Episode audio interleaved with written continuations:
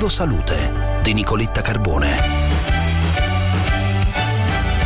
Buongiorno e benvenuti nell'appuntamento dedicato alla salute. Oggi parliamo dell'abbassamento di voce, in termine tecnico di disfonia. In linea con noi il dottor Andrea Franzetti, primario di otorinolaringoiatria all'ospedale Bassini di Cinisello Balsamo. Dottor Franzetti, buongiorno. Buongiorno. Può capitare che improvvisamente la voce si abbassi o addirittura di rimanere senza voce. Che fare? Certo, allora prima di tutto dobbiamo domandarci se abbiamo usato in maniera impropria la voce, cioè se abbiamo strillato, se abbiamo urlato, oppure se abbiamo usato la voce troppo a lungo rispetto alle nostre abitudini, perché spesso questo succede, se succede improvvisamente, quindi con una insorgenza graduale, succede perché noi sfreghiamo troppo forte le corde vocali, quindi le corde vocali si gonfiano e gonfiandosi si allargano, quindi l'aria che passa non le fa più vibrare ma sfiata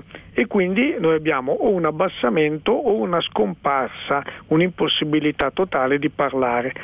Se rimaniamo in silenzio per un po' di ore vediamo che gradatamente la corda vocale si sgonfia e quindi riprende la sua normale parola.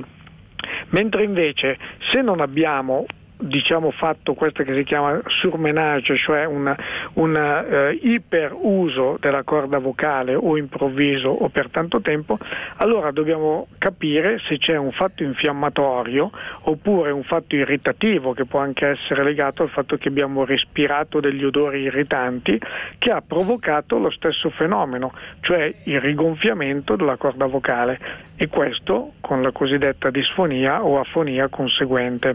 Dottor Franzetti, a volte la voce si abbassa, cala, scompare proprio per effetto di un forte mal di gola. Certo.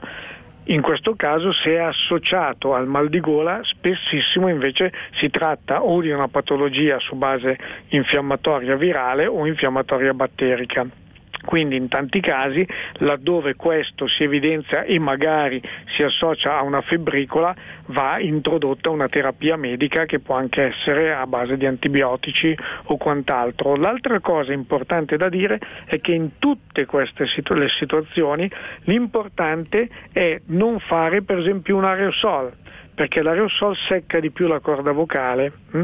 Si possono usare soltanto, se si decide di fare degli aerosol perché la corda vocale è troppo gonfia, con base di cortisone, però subito dopo aver fatto l'aerosol bere dell'acqua perché va umidificato molto, oppure fare i cosiddetti suffumigi o inalazioni, che sono delle terapie caldo-umide. Grazie dottor Franzetti, buona giornata. Arrivederci. Noi ci sentiamo domani. Un saluto da Nicoletta.